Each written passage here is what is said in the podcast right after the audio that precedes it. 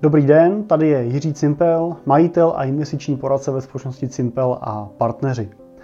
Já vás vítám u tohoto videa a dneska se budeme bavit o otázkách a odpovědích na investiční témata, které jste nám poslali v posledních několika dnech.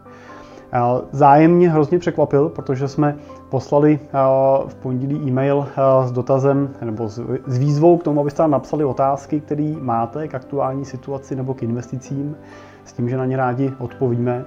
A těch otázek se nám sešlo přes 200, takže nebudu odpovídat všechny dneska, ale v dalších videích a článcích, a podcastech a tak dál, tak se k tím budeme vracet a postupně vám budeme ty jejich odpovědi zprostředkovávat prostě touto formou.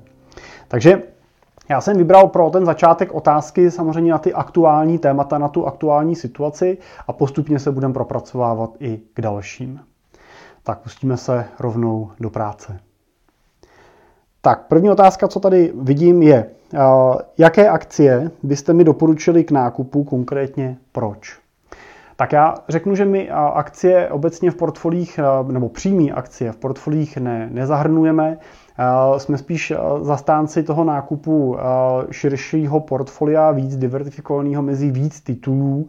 To znamená, používáme k těm nákupům fondy a to specificky přímo ty pasivní ETF fondy, které investují a nakupují celý nějaký balík akcí, většinou v podobě nějakého indexu.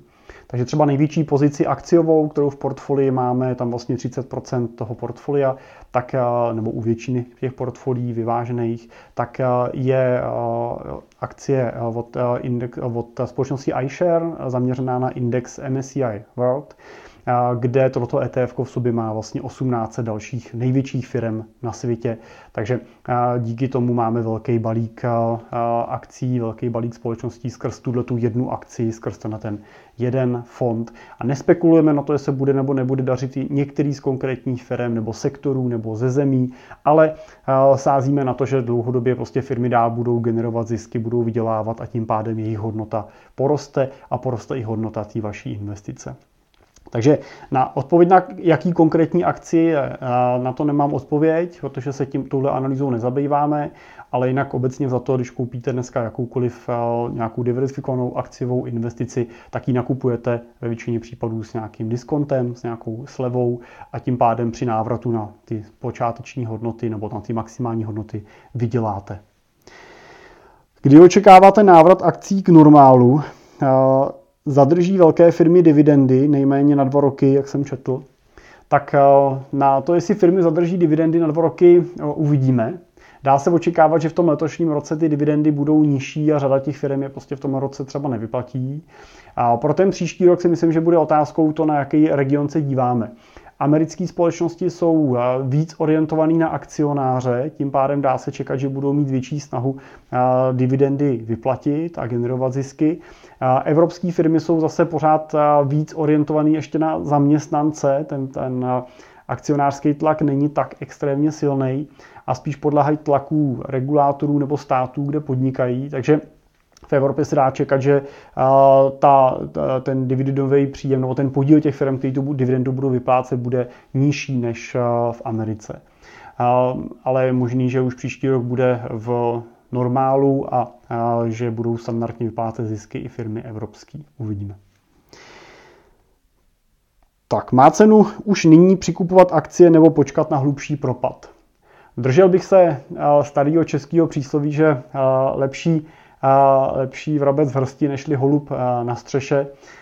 To znamená, spekulovat na to, že budou akcie ještě víc padat, je samozřejmě rizikem toho, že se tak nestane a vy propásnete ten okamžik pro nákup a budete nakupovat podstatně dráž, anebo třeba nenakoupíte vůbec už ten současný pokles trhů, kde když se díváme aktuálně na indexy MSCI World, tak jsme v řádech kolem minus 25% od maxim, byly i minus 34, to znamená, vidíme, že ten trh má zatím tendenci růstovou, nemusí to samozřejmě vydržet, tak eh, je hodnota, která je zajímavá. Jo, kupujete o čtvrtku levnější, než jste kupovali před uh, dvouma měsícema, takže bych využil ty pozice pro uh, nákupy už uh, teď a nespekuloval bych na to, že ještě třeba uvidíme pokles na minus 40 nebo minus třeba 50. Může se to stát, pokud se to stane, není to žádná tragédie, je to prostě volatilita finančních trhů. V roce 2008 jsme viděli ty poklesy taky na hodnoty kolem 50%, ale je i relativně velká šance, že se to už nestane, nebo že se to už nestane v týhletý, v tomhle období v souvislosti s touhle aktuální situací a pak zbytečně přijdete o tu nákupní příležitost, kterou už teď máte.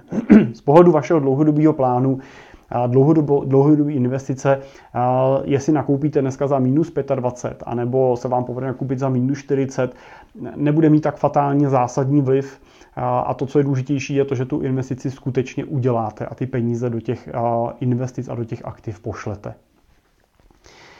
Tak, další otázka. Kdybych chtěl nyní investovat milion korun, co mi doporučíte? Prosím konkrétně, jakou investiční strategii v této době doporučíte?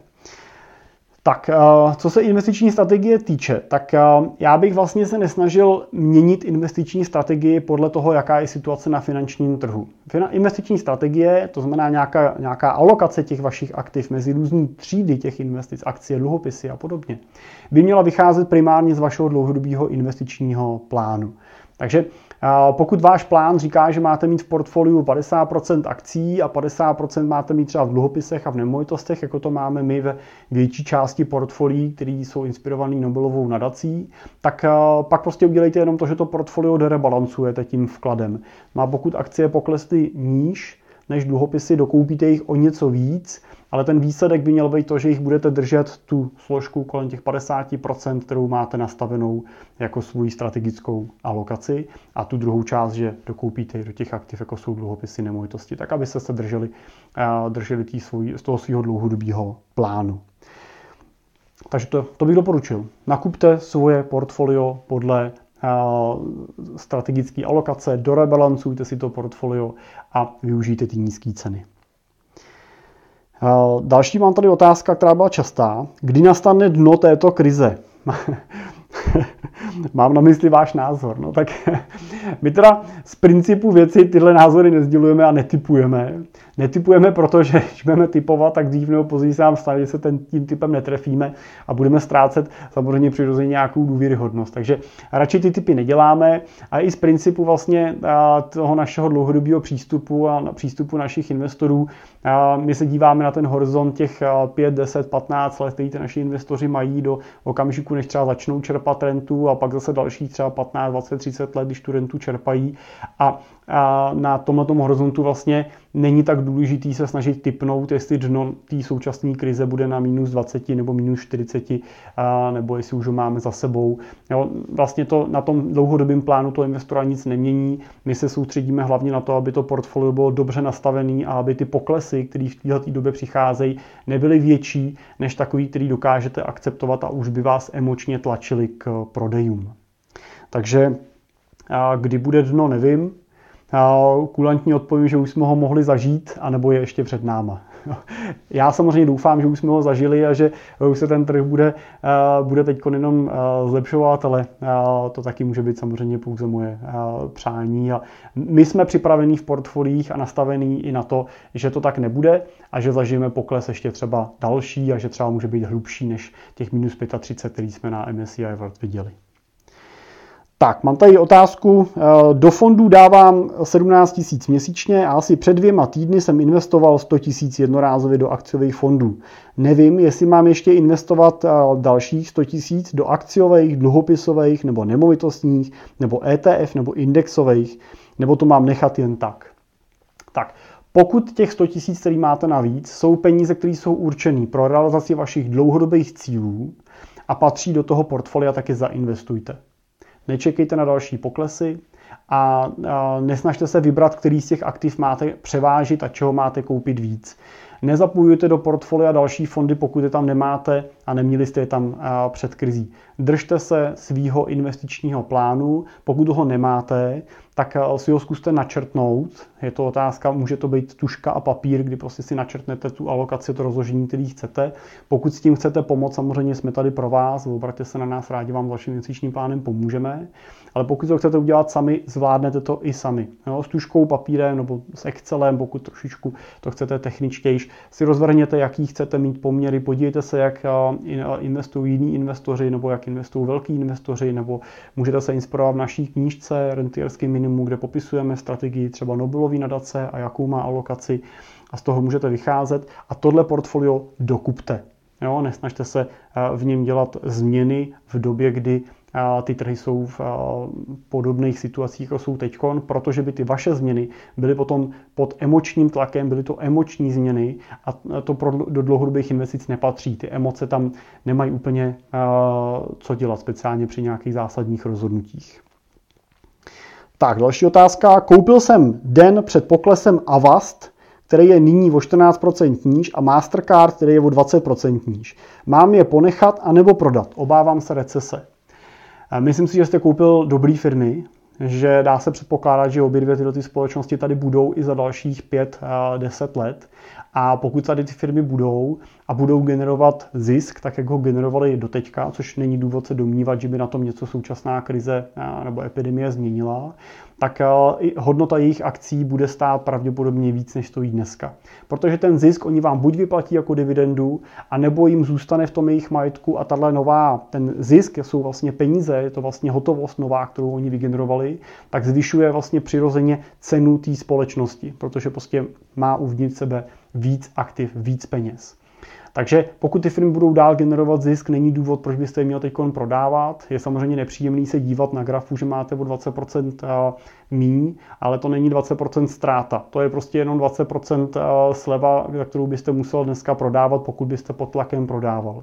Pokud ale se na to budete dívat dlouhodobě, tak vás ten pokles o 20% vůbec nemusí teď trápit jinak, než že ten pohled na to není moc hezký, ale z pohledu výsledku té vaší investice dosáhnete zisku stejně jako byste ho dosáhl před rokem. Takže držte. Vzpamatují se ING fondy. No, není důvod, si, proč bychom si měli myslet, že se zrovna fondy ING nespamatujou. Obecně řeknu, že se zpamatují všechny fondy. Všechny fondy, které investují třeba do akcí nebo do nemovitostí dluhopisů, zažívají těžké období, zažívají poklesy a ING fondy neví, nevýjímaje. A tak, jak se ten trh bude vracet zpátky, tak se vrátí zpátky hodnoty v těchto těch fondech. Takže zase není potřeba panikařit, není potřeba prodávat, není na to vhodný čas tomu tomu okamžiku. Tak, mám k dispozici 50 tisíc hotovosti, které mohu na delší dobu postrádat, na 15 až 20 let. A k tomu ještě pravidelně měsíčně investuju 4 tisíce. Chtěl bych uh, tuto dobu využít k levným nákupům, to je rozumný, a zajímalo by mě, co byste mi doporučil. Investovat těch 50 tisíc jednorázově nebo navýšit například o 2 až 3 tisíce pravidelnou měsíční investici a rozložit tak těch 50 tisíc do delšího času. A nebo poslat například 10 tisíc po dobu pěti měsíců a rozložit je takhle v čase. Z pohledu dlouhodobého, z pohledu toho konečního cíle za těch 15-20 let, je to vlastně jedno. V tohoto, z tohoto delšího hlediska bude asi jednodušší, že to zainvestujete jednorázově a nakoupíte teď za těch 50 tisíc. I za cenu toho, že uvidíte ještě nějaký pokles. A pokud z pohledu krátkodobějšího hlediska, z pohledu takových těch dalších měsíců, pro vás bude samozřejmě emočně bezpečnější, když si tu investici v čase rozložíte a pošlete to třeba na pětkrát. Jo, myslím si, že to pošlete na pětkrát, tak tím nic neskazíte a, a nakoupíte ještě za ceny, které jsou nižší než byly začátkem roku. Takže spíš volte a podívejte se na to, jestli dokážete emočně ustát to, že na těch 50 tisících uvidíte ještě nějaký pokles, pak to klidně kupte jednorázově, máte to za sebou, je vyřešeno. Pokud máte obavu, že byste ten pokles zbytečně prožíval, tak radši nakupujte pravidelnou investicí. Třeba na těch pětkrát není žádný důvod, proč to takhle neudělat, je to dobrý nápad. Má smysl činit nějaká záchranná opatření s investicí pro minimalizaci ztrát, kromě čekání? No, teď už je pozdě. Ty trhy už vyklesaly, už jsou, uh, už jsou dole, to znamená, teď nemá smysl do těch investic zasahovat a prodávat nebo přeprodávat nějaký aktiva. Teď prostě držte a vydržte. Tak, kam až propadne dle vašeho názoru index S&P 500 a kdy lze očekávat přibližné dno? Nevím. Nevím. Jedinou jistotu, kterou máme, je, že ty trhy budou kolísat, že budou volatilní a jedinou jistotu v tom životě, kterou máme, je změna.